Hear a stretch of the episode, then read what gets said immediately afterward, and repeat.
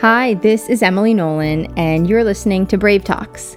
This week, I'm going to be sharing an excerpt of my interview with Jessica Patay, the founder of We Are Brave Together, an organization devoted to supporting mothers and caregivers of children with special needs.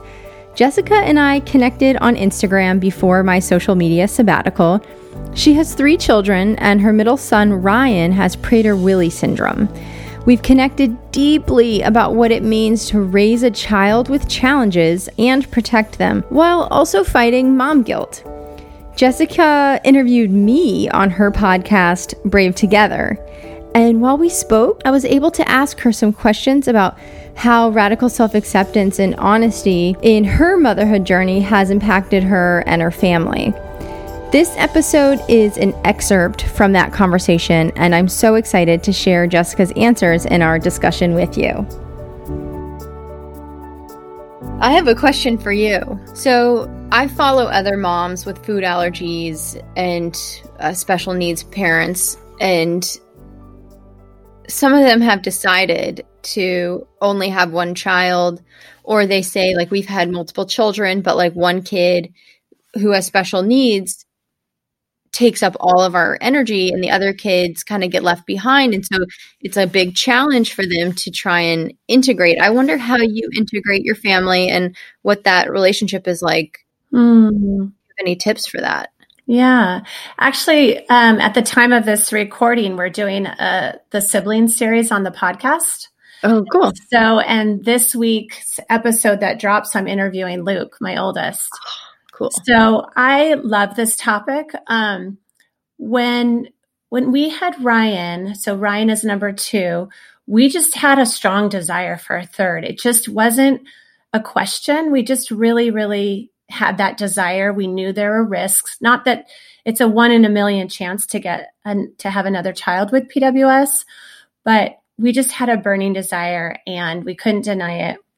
And we just, any scenario that we played out, whether we did genetic testing or did not, whether we ended up with another child with special needs or not, every scenario we would say, this child is a gift and we will do everything we can for this child. So we just relaxed and we had Kate. And I always say, God knew we needed Kate. So it's a huge blessing to the family. And I'm so grateful that we didn't let any fear stop us. Um, what I say about, you know, multiple kids, yes, Ryan takes up a lot of time and and energy and space, but we try to talk about it and openly. It wasn't something that was ever shoved under the rug. Um, don't talk about it. Don't say it. Um, you know, I'll say to my kids, it kind of sucks sometimes. Like I just put it out there on the table. Like it's, this is really hard. Um, who needs a break? You know, and we would do one on one dates and trips with our other kids. Um, Chris just took Luke to Oregon on a road trip. Um, when Kate turns 16, I'll take her to New York. Um, we splinter up just to try to meet the needs of the family and without guilt because they deserve that one on one time and um, and we just try to keep the dialogue open. One thing I do wish, looking back, is I wish we just would have started family therapy early on to give everyone a place to just share and um, maybe you know prevent any. I mean, who knows? Prevent any funky dynamics from developing that can develop in a special needs family in any family? As a family yeah i mean i you know i think about like codependency. I think about trying to be peacekeepers you know to like squash the tantrum and you know that can sort of wire in you like let's keep everything under wraps or um another thing with siblings like they don't have needs.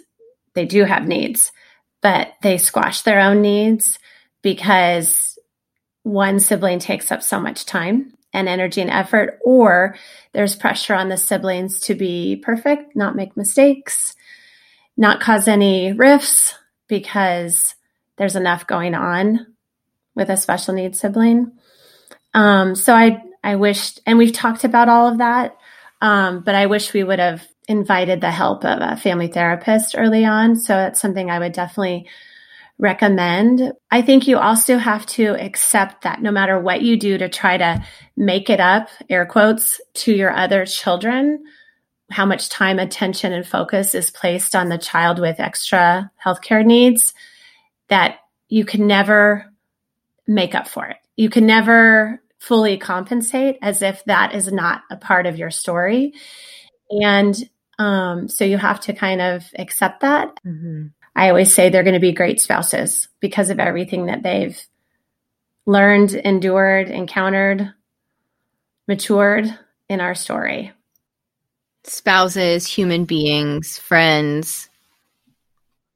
The reason you have children is to make the future a better place, right? And just to have that lesson so early on and and um, understanding of other people's needs in addition to your own so so important. I imagine as a perfectionist it must be so it must either be or have been. I don't know where you're at but such a challenge for you to radically accept that you're never going to meet all of Ryan's needs and you're just going to have to be okay with everything you can give him. And you're doing the best that you can. Brene Brown has a, a quote where she says something to the effect of you just got to believe that everyone's doing the best they can. Even if you don't think so, everyone's doing the best they can. And you have to live life that way. And so mom guilt is so hard to live with. And I don't I, I just wonder like how you navigate that when you do feel it? Because I imagine, I imagine you felt it a lot, and then you pro- it's probably a little bit easier now because you have some context and you've had some experience. But I, I wonder what it's like for you. Where I feel bad, I wouldn't say guilty because I I think mom guilt is false guilt. I call it false guilt because it's not really that you actually did anything wrong, but we like to talk unkindly to ourselves. Where I, where it hits me is when I see how stressful it is for the family. Um, where, you know, we, we can't take family trips because it's just, it's just too hard, you know, you know, where I see Kate not wanting to have friends over because what if, what if, what if, what if he falls apart? What if he acts a certain way, is difficult, won't stop talking, interfere, you know, just things that can happen with typical siblings. Um, but it's way extra and exaggerated. And I feel more tense as a mom and less silly and playful. Like I'm, I feel like I'm super fun with my girlfriends and I'm more tense in my home life. And I've talked about that openly with them too, that I feel that way. And I, I thought I would be so much more fun as a mom, and I carry underlying tension. That's hard for me. And and even though they both seem right now unscathed, and when I interviewed Luke, he was very kind and I said, you can say anything. You don't have to, you don't have to filter. Um, in years to come, as they get older, they'll see the impact and, and I hope that they share that openly with me for and not be afraid that they're going to hurt my feelings of what it was really like growing up because at times it's been very traumatic. But I, I can't say I don't feel any guilt about doing one on one times or trips or hiring sitters for Ryan so that the rest of us could go do something. He's happier at home, it's easier for him. And we all get a little bit of respite. And I don't feel bad about that. I don't feel bad about that. I love that you said in the beginning that mom guilt isn't real because we didn't actually do anything wrong, unless, of course, we did. Yeah, we just are constantly judging ourselves and, and speaking unkindly to ourselves. And that's, again, part of this bigger piece of radical self acceptance, right? Like it, it impacts so many places in our lives, so many pieces of our lives. And I just pick at myself still, you know, like Oliver's weaning nursing. And and you know, I didn't listen to that allergist and we continued to nurse and I ate the way that Oliver eats because if he can eat this way our whole house has to eat this way because I'm only making one meal. And uh, you know, I feel guilty that I'm letting him wean himself like if he doesn't ask for milk, I don't give it to him, which is like how you're actually supposed to do it at least according to my lactation consultant. But then there's so many other moms and I was um, chatting about this with um, one of my girlfriends who also is nursing her baby and I said, you know, uh, hashtags like World Breastfeeding Week or whatever can also be triggering to some people when they include facts that make it seem like it's a better choice or like I did it for four years or I did it for five years or I did it for two and a half years and all these only two and all of a sudden I'm like, am I a bad mom? Should I give it to should I like force him to take milk? I don't know. But it's nice to hear you say it's not guilt, it's unkindness. And yes, and that we can give ourselves the grace of radical acceptance and kindness. You know, fast forward to um, my daughter going into high school, and she has friends who are already taking tutoring classes for the practice SAT. That's I'm not going to do that. But I could talk myself into, oh my gosh, I'm letting her fall behind. She should be doing classes. She should have tutoring in every subject. I should, I should, I should, I should, right? Like, so it's going to be really easy to look at what your mother friends are doing, what's happening in your community, in your schools.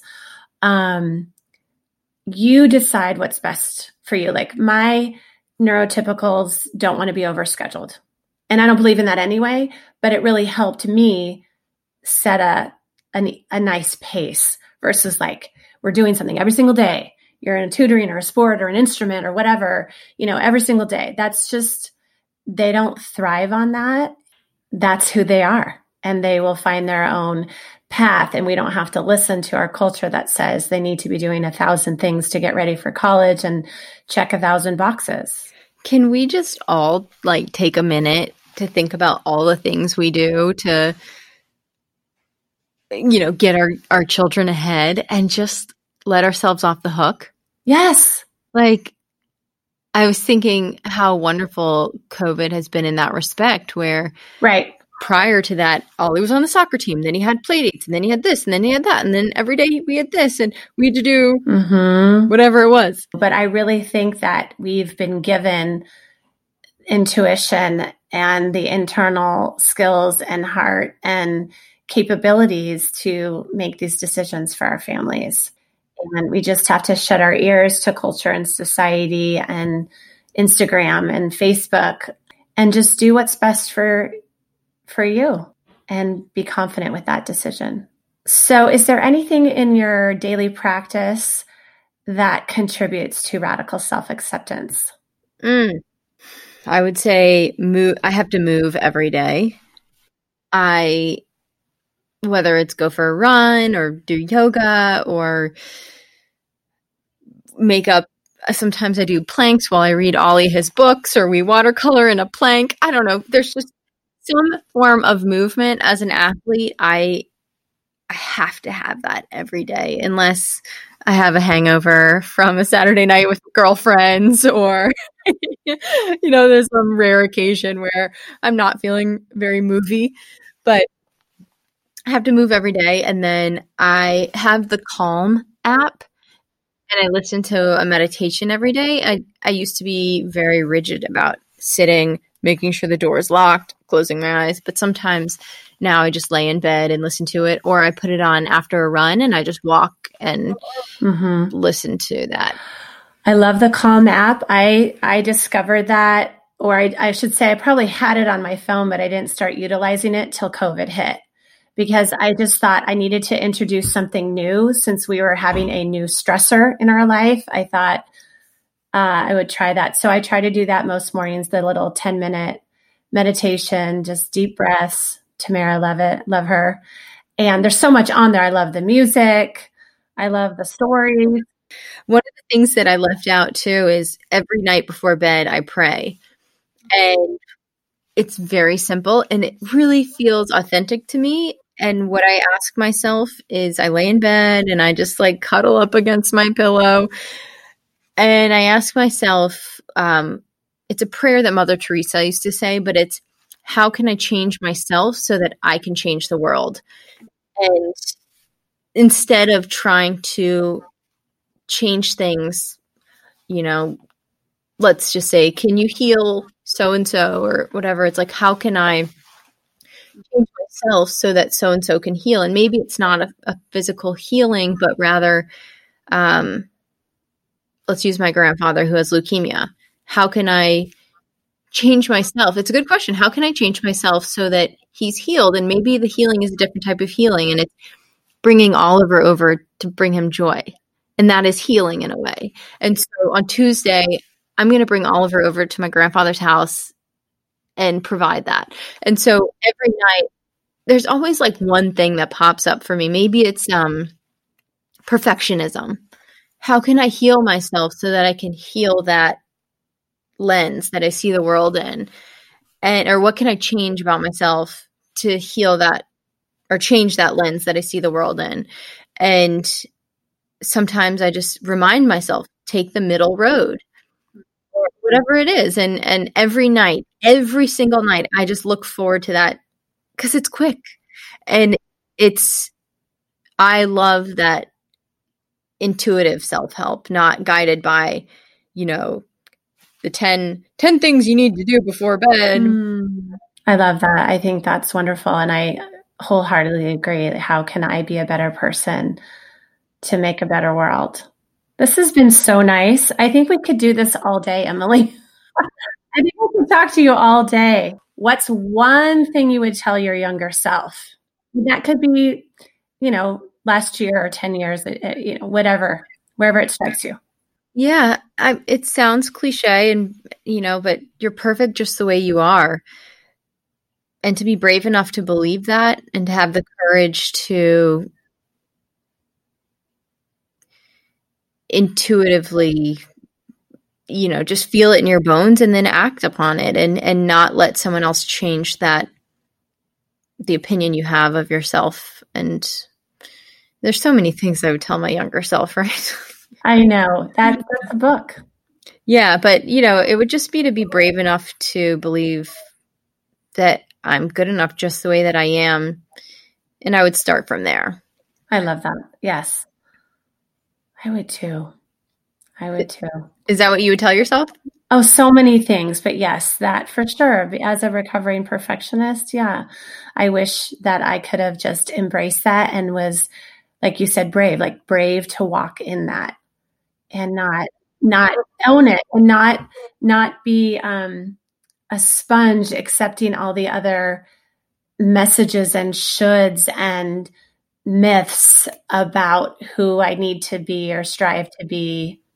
One of the things that I think families of children with with needs and special needs one of the beautiful things that comes with it i think is this bravery that they learn at a young age like your children and and your children who don't have as many needs um, and kate they learn at a young age, I think, to be braver. I'm wondering what your experience is, but because they've had to advocate for their brother, you know, they have this, and they can't waver with that advocacy because that's permanently their brother. This is their family. This is their life. This is their love. This is their bubble. You know, this is their home. This is their touch point, their base point.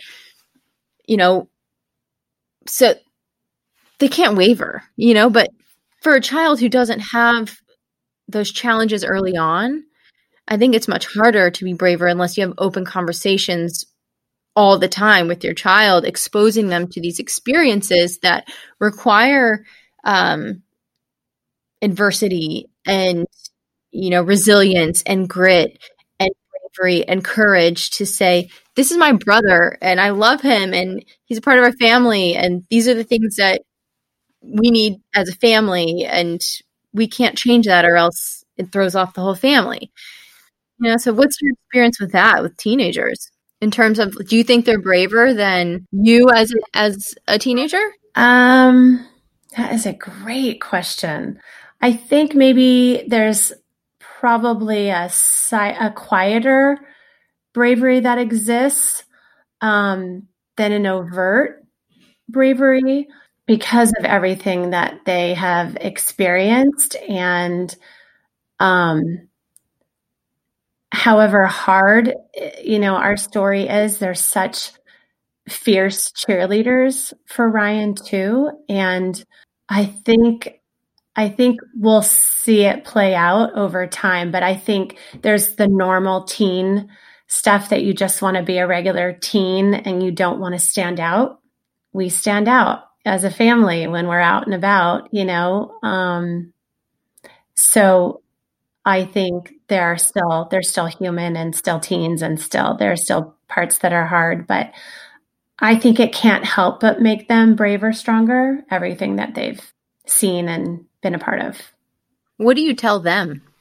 Dear little Luke, dear little Kate, you know, I'm just curious because I, I'm I'm curious because I want to know how do we I don't know if there's an an answer, but how do we inspire teenagers and young younger preteens to mm-hmm. have this bravery that you and I would say, yes, that's what we wanted Gosh. our younger selves to be? That's a really great question. I think just always be really, really open, accepting of all feelings, thoughts, statements, emotions, because anything that I have felt, they have felt. So, whether I've been upset, frustrated, irritated, angry, sad, disappointed, experiencing grief, loss, they've experienced it. And so, just to say it and, and to sometimes we need other people, as you know, to show us who we are. And so, for me and for my husband, Chris, to really show them who they are, just who they are and who they are as a result of of what they've been through and and what life is like on a daily basis. I echo that 100%. I think that if we could just be as radically honest as possible and say, hey, this is how I'm feeling, or let's talk about this, even though it's uncomfortable. I am curious to see if that would actually raise braver, more courageous human beings at a younger age, as opposed to teenagers and preteens that are afraid to have these conversations. And, you know, I, mean, we could we could have a whole nother podcast about radical honesty. Oh, absolutely. We'll have to do that. I don't know, just absolutely be intentional about communication and honesty. I mean, you know, you, you decide how much of your story that you share and unfold with your kids as they grow and become teenagers and young adults. But um, I try to, you know, from time to time, just throw out things to be, you know, really blunt, just to know that they can communicate, um, that they can s- say things. And they don't always because they're teenagers. And so they don't, you know, share and express as much as I would love, as much as I would want that that's that's teenagers and i trust that more will come out later as they grow and you know i'm less mother and more friend when they're in their 20s you know this was really great really rich i appreciate your perspective and the work that you're doing any woman who is uplifting other women and mothers and shouting all of our worth and value because we are breathing, beautiful human beings. Thank you. Thank you so much. I appreciate all the work that you're doing. And when I think of you, I think of having a mentor, frontor, leader who has been there, done that, and is selflessly giving so much to all of us who are just starting to go down these paths and or who are on them and feel lost. So thank you for continuing that. I know that you're further down the road than many of us, and you wouldn't have to necessarily do this, but it just is so wonderful to have the leadership, the light on the path. So thank you for that. Oh, you're welcome. I always say this. I I had to. I had to do something. Just knowing what this journey is like and knowing the isolation that mothers feel, the altered journey that it is, and accepting that, needing a tribe. And I'm I'm such a girlfriend's girlfriend, and we need we need our inner circle, holy of holy women in our life that uplift us and support us and get us. So thanks for being a part of the tribe. Thank you. All right, we'll talk again. All right, take care. All right.